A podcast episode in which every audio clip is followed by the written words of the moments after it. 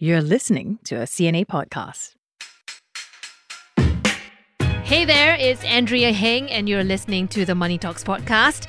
This week, we're not talking about how to invest or save your money. Instead, we're going to talk about how to get out of some toxic financial habits that you may or may not be aware of. It's a really personal one for me, okay, because I had so many bad financial habits before I came to this podcast. But before we get into that conversation, I wanted to start with some really quick financial headlines with my editor, Tiffany Ang. We call this Eye on the Money. Yes, that's right. So, Andrea, have you started planning for your holidays? I wanted to start on that because I've been looking through. I don't usually plan for my holidays. It's just that now that I have kids, it helps me to forward plan. Okay. Yes, the answer is yes. I'm already planning. I already booked my tickets and I'm already planning a trip to Japan. Nice. I'm very excited. Long-awaited break. Good. Yeah, I'm really looking forward to it. So for somebody like you, good news. If you are a fan of the multi-currency app U-Trip, do you use it? Yes, that's the one I use actually. Good. So they have just announced that they will raise their e-wallet limits. Yeah, I was really quite happy that this news came out just recently because I am a user of U-Trip. I only strictly use it for traveling. So yes, now users of U-Trip can hold up to $20,000 in their e-wallet. Singapore dollars, by the way. Singapore dollars, that's right. And then they will also give you an annual spending limit of 100,000 Sing dollars on that card. And then of course, Revolut and Wise, those are their competitors. They're also expected to raise their limits too. So what happens is, along with these raised limits, U-Trip is also announcing a few anti-scam security measures. Which is good. Very important. Very important when you're using these cards overseas. You don't know what you're vulnerable to. So they're going to introduce a kill switch. So what it does is it lets customers freeze their accounts. And I think it is so vital today. What do you use? I use Revolut. Sometimes I just feel like you get a better exchange rate than if you're just using your bank credit card. Right, and that's important to you. Of course. And also saves the hassle of going to a traditional money changer as well before the trip. So the other thing that we wanted to talk about also is those Red Sea attacks. Yeah, that's unfortunately, serious. So the TLDR is Houthi militants who are backed by Iran, based out of Yemen. They're attacking ships that are carrying cargo. Now, the Red Sea, if you don't already know, is one of the busiest trade routes in the world. And of course, because of these attacks, those freight rates have already gone up by 20%. And that's not all. There's even a war risk surcharge of between $500 to $800. What does this all mean for us? Well, bottom line, we may have to brace ourselves to pay more for some of our purchases. I mean, as of now, in Parliament, they say that there is no problems on our essential supplies. No immediate impact, but who knows how long this will drag for. Well, if you want to know more about why these militants are attacking the cargo ships and what's being done to stop them, go to cna.asia to find out more. Let me tell you a quick personal story. At 28, I was $60,000 in debt. I'm not going to tell you how I got there, but I will tell you that it was a long and excruciating journey to get out of it. The banks I owed probably had me on speed dial. I didn't tell my family. I didn't have anyone to turn to for help or advice. And reflecting on this time, I've arrived at the conclusion that I may have unwittingly perpetuated the same financial habits that my dad had. And it wasn't his fault, okay? Because all he wanted to do was to give us the life he never had, even though he couldn't really afford it. Today, the good news is both my dad and I are completely debt-free, and I cannot tell you the relief and the freedom that it has brought us. My dad can now retire in peace. The bigger question in my mind was, what if my family's financial habits were healthier? What are some toxic behaviors that we practice that makes our hard-earned money work so poorly for us? That's what we're going to be talking about today on the Money Talks podcast. And if you are in the same position right now, is it too late to unlearn those bad habits? I have just the person on the podcast to walk you through his own journey and perhaps give you some hope. He's Benny Ong, co-founder of iQuadrant. It's an investment advisory community. Welcome to Money Talks, Benny. Wow, your story is really close to heart to mine as well. So, right? Yeah. It's like we led parallel lives at some point, right, Benny? It is. Tell me, what was some of the habits you inherited from your father, financial habits? So the backstory is really a typical money no enough movie plot. Like okay. A Jack Neo movie, right? My dad was so obsessed with providing a life, like good life for us. So when I hear how you speak earlier, oh, it touches my heart because we have that big TV, we have that holiday trip that we can't afford, right? Yeah. And the next moment I realized was my dad just sunk into such a deep credit card debt. And you know the interest rate of credit card debt is... Oh, yeah. It's brutal. It's brutal, right?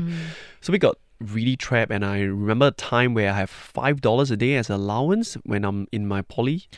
No way. And you know, in poly, we have to have breakfast, lunch, and projects till dinner. Projects, right? Those cost so much money back then. So I have $5 a day, right? So I was in a very desperate need for money, and then that was a very bad saga and chapter. Yeah. So that was how I got started. When I have my first experience and relationship with money, it was credit card debt. I know what you mean. I didn't quite know that we were in debt, but I knew that my dad was really stretching it financially, and all he kept telling us was, you know what, don't worry about it, don't worry about it. You know how dads are, right? Don't worry about it. We just want to make sure you're comfortable. So when was it that you realized that these habits were actually detrimental to your family and ultimately to financial health, to someone's financial health? So as a young kid, I was telling my dad, like, hey, why are we moving to such a small house? So he broke down and cried, and then that was the first time I saw him crying. And I felt the financial pressure because I realized that when someone has money stress like me, it actually hurts the relationship with the family because it felt that my dad couldn't live up to the expectations. So these creep in really early for me. Fortunately, I was so haunted by it. I was so against credit card debt moving forward. So rather than a bad habit, right, I experienced it firsthand, and it actually got me extremely prudent when it comes to money. When did you start practicing the opposite of what your dad did? I think especially when I start to make money in my poly days. As a part-timer? I was like 18, 19 years old as part-timer, right? I start to be this massive saver, right? But there's a very big downside to that as well because I became like a hodler. I just hold on to money because I don't want to be poor again, right? And then actually, that is really not a good habit. Right. Okay, that's interesting. Walk me through that. I was just so obsessed with holding to more money, and I have zero financial exposure in terms of investment because I was so cautious, right? And when I really stepped into my first investment, it was 24. I was being sold with some pre-IPO shares. Oh, wow. It sounds weird just hearing it, right? Yeah. But I got no clue, right? So I invested 30K of my hard-earned money. Oh my gosh. Money that I really saved for quite a long while. Yeah, that's a long time for a part-timer. Right, and then especially when after your army days, right? So I took so long to save this amount, thinking that it would get me to riches in like 10x to the moon, right? No. So I just realized the company was a scam, and that was a very big, painful thing. And oh, man. No experience growing up, and my first investment was flushing everything away from my bank. So basically, you try to turn things around for yourself only to fall into a different kind of trap. You became a victim of a scam, an investment scam, and all that hard-earned money just gone. It is. I was in a very bad habit and space of trying to prove myself right. Yeah. So I'm just ignoring every red flags and just want to be so obsessed with the answers I needed to say yes to the bad investment scheme, right? And there's no such thing as market research or reading up. And honestly, if I were to just Google it, I would have... we had Google by this time. Yeah. I would have avoided it, right? But I was avoiding red flag. That's how crazy my wealth blueprint was. Yeah. Not hunting for them and seeking clarity, but I was just literally ignoring red flags. And that was really, really bad. Yeah. So, I mean, I wouldn't necessarily blame you. Yes, it was a very painful lesson, but you also grew up in a household that didn't necessarily give you that financial literacy. How did you crawl back out of that one? It was really hard, right? Because that left a huge scar in investing. So me being an entrepreneurial person, I started doing my own business 12 years ago. So I was just so obsessed then to focus on my business. Every dollar I have, I just start throwing into my business and reinvesting into it, right? Yeah. And what I realized at my late 20s was I completely mismanaged my personal finance because it was such a dark chapter to overcome. I rather just don't look at it anymore and say, hey, you know what, if I put in hard work for my business, maybe one day I can become like a huge millionaire, right? Running business like a young 20s, right? So but it was really bad because when I have very bad personal financial grips for my own finance, actually is a reflection in my business as well. Yes. So I was doing the same thing, but right now in a different medium. I was investing in the wrong marketing campaigns. Yes. I was hiring people without concern about budgeting. So I realized that I don't really escape from this trap, right? It was the same trap. Yes. It was in a different platform. So this is like a third round for you. It was a third round, right? Oh my gosh. I mean, I can elegantly put it now because I kind of... because we survived it, right? Yeah, I kind of like survived it, right? But I can assure you during those periods, it was pain. And, and we talk about bad business decision, right? I sunk into close to about $150,000 of business losses. Oh my. It wiped out the entire bank account to overdraft. It's bad. So, that was bad. So when you talk about investing, right, so people will be like excited about what move I made. But when I look at myself, right, I made the same bad decision personally and in my business as well. So I have to get out of this rut. That was my take, because basically you were perpetuating a vicious cycle over and over again and you didn't know how to get out of it, right? It is, yeah. So it's interesting that you brought that up because I wanted to ask you about the toxic financial habits that you harbored during this time. We usually think of toxic habits as just accumulating debt. But there are other things that we do on the day-to-day, right? Like emotional or stress buying. I'm guilty of that. Getting groceries without checking the cheaper options. Even comparing ourselves to other people, our peers, and then feeling that we need to keep up by going on certain kinds of holidays, for example, that we can't afford. Break this down for us. How can these potentially be bad habits that lead us to the positions that you and I have landed in? So I guess when it comes to growing up, I wear a very soft rule when it comes to money management. So the word that is subtly in my mind is called it depends. So one of the best systems in Singapore is actually the CPF system. It's hard rule, right? It don't go, it depends on how much money you put in every month, right? It's hard rule. Is there. Yeah, so what I came out from was to realize the idea of really embracing hard rules when it comes to personal financing. Maybe even creating your own CPF system with your two different bank accounts, right? Like taxing yourself, right? So that's what I've been practicing. But when it comes to bad habit is when you allow such thoughts to creep in, like it depends, going, oh, this month, actually I'm feeling a little bit stressed. Maybe I can save a bit lesser. Or actually, I think I deserve a little bit more. I think I need more self-love, quote-unquote, I can spend, right? Self-care, here I come. Right? Yeah. And it really don't pays off because when you allow such it depends rule to creep in, even for your personal fitness, you don't get there, right? I mean, you have to go. It's discipline. You have to go to the gym, not like, it depends on how well is my quality of sleep tonight, right? So, so that was what happened. And to me, that's one overarching bad habits that people wear. And I wear definitely 100% when I was growing up, right? And it creeps into a decision like what you mentioned, like holiday decision, lifestyle decision, right? Because when it's a hard rule, you can't touch the money, right? So you only can go too bad, right? Not it depends. You go like, maybe next month, right? Yes, so, exactly. And that's what I've started doing as well when it comes to big ticket items, holidays. We always stop ourselves and think, can we afford it? If we can, okay, let's go for it. If not, then you know what? Maybe next year. So that's a fantastic way of putting it, having a hard rule and really instilling that discipline. So I crawled painfully out of my own debt, the old school way. I gave tuition after my 9-to-6 job. I don't know how I did it. On top of that, I was starving all the time because I would buy a jumbo loaf of bread and a tub of cream cheese. I'll put that in my office fridge. And that would be my breakfast and lunch for the rest of the week until payday. That was my scenario for a whole year. And on top of that, I refused my parents' help because I was also in a way punishing myself. I wanted to feel this pain so I would never forget it, so that I would never, ever get in this trap again, right? So I'm curious, how did you come out of that? The real first thought that came to my mind was, why are we not best friends yet? Because... I did that loaf of bread thing and stuff just to get by my poly days. Right? This deserves a fist bump. It's so crazy because it's just so happy to know that I'm not suffering alone. There are people who really made bad choices and get out, right? But on the more serious note of what you just mentioned, right? I guess the idea was to really sit down and have that personal conversation that nobody's there to give you that final advice if you have no clarity of what you really want, right? So seeking education was my first step. So I was really surrendering myself to like numbers because I'm not a financial guy. I have to remove toxic sentence like this. I'm not a numbers guy. I don't know about investment. I'm a business person, right? Just because you're not a numbers guy doesn't mean you cannot be. So I have to start from internally removing those sentences, then really go out there to seek the knowledge. What I then began to do was really looking out for practitioners. To me, that's so important because you can learn from theories, people who say do this, do that, right? But I really surround myself with people who are doing it, right? To me, that's so important, because when they put their money into what they're doing, the conviction is different. Yeah. And when they share how they do it, right, that comes from a real life experience. So that's how I really get off of my rut. I have no money, but I know that network was important. Yes. My family profile, I love them.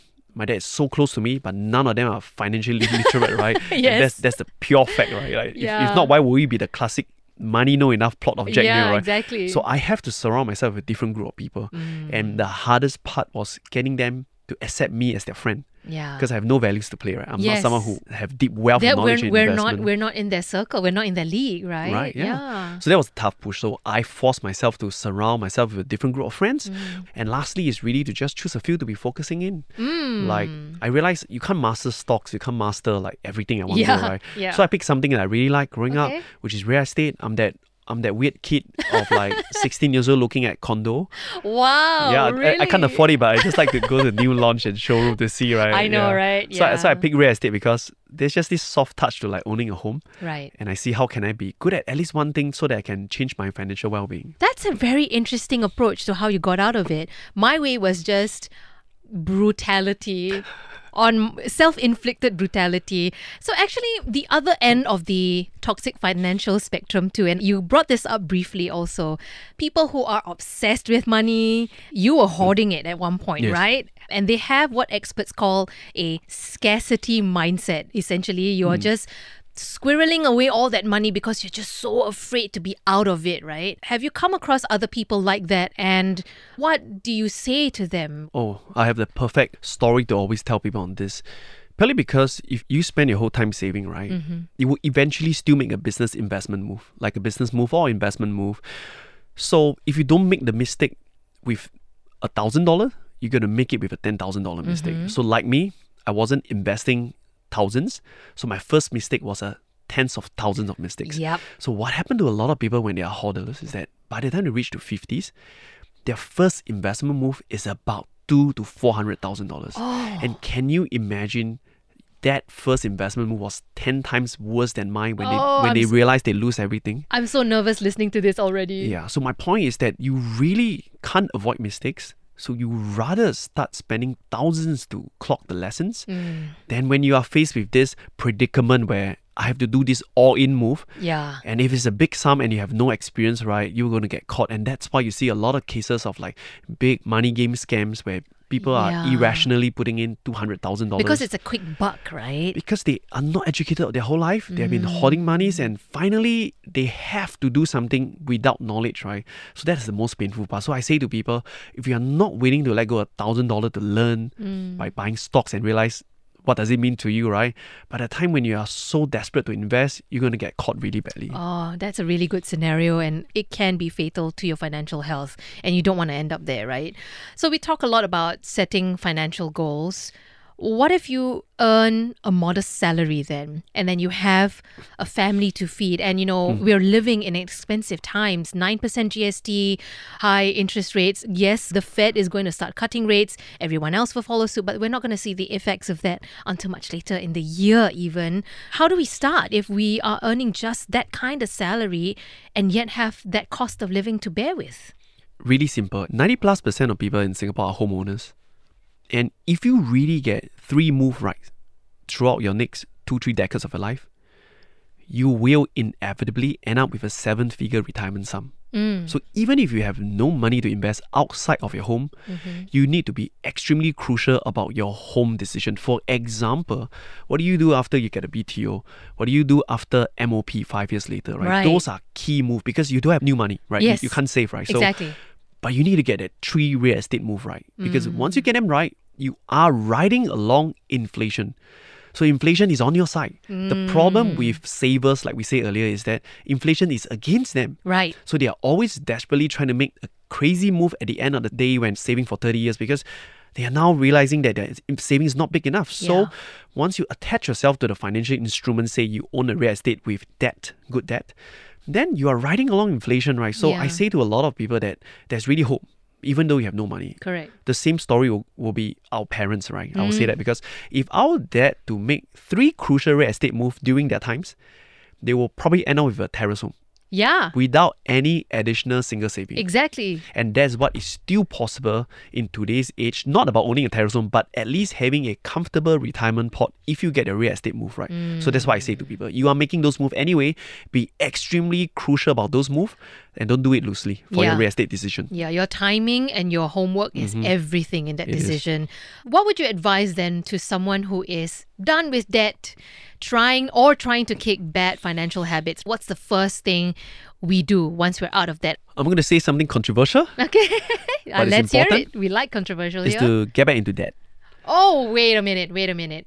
Walk me through this. Yeah, because especially if you have a limited amount of money, you have to use debt and leverage to maximize your return. Okay. I think real estate is safe enough in Singapore. Let's not talk about overseas to use that debt for safety. So you want to re-establish your relationship with debt. Okay. Because as much as there's a lot of bad debt, but think about it, right? How many billionaires and millionaires actually have debt? I think almost everyone, right? Yeah. So the very fundamental fact is that most people are debt-free, but they are not financially free. Right. So to get to financially free, you have to build a new relationship with debt because that is the fastest way to help you to get there. What do you mean by building a new relationship with debt? How does one do that? Right, yeah. So it sounds very pseudo, right? But it's actually very technical. So number one, understand where does the interest go to? If I buy a home and I'm paying mortgage, do I actually make money? And why are some people proclaiming that they make 20% a year when the market is only growing at 4%? So you really need to re-establish clarity of using that, because if you understand where the money goes to, how does the principal pay down makes you way wealthier, and how does that give you a multiplier effect of your capital appreciation, those things helps you to now finally understood what is debt all about and why the richest uses debt. And why if they have cash, why don't they always pay cash, right? Yeah. So there's a reason why so, right? If you have a small pot of gold, let's just say, we're not talking about people with like generation wealth, right? Yeah.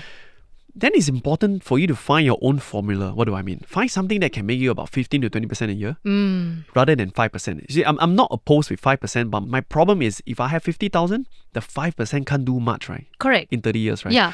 So you have to master either a stock game or a real estate game. Right. So, and if you want to make 15 to 20% in real estate, you have to embrace that. Is real estate the only way I can get that kind of return though? I think there's many ways, but for me personally, my own opinion is it's safe enough for me to take debt in real estate. Right. I don't take debt in stock, in every other instrument, not even in crypto. I would never do that. Because the exposure is really huge and real estate is an income generating asset.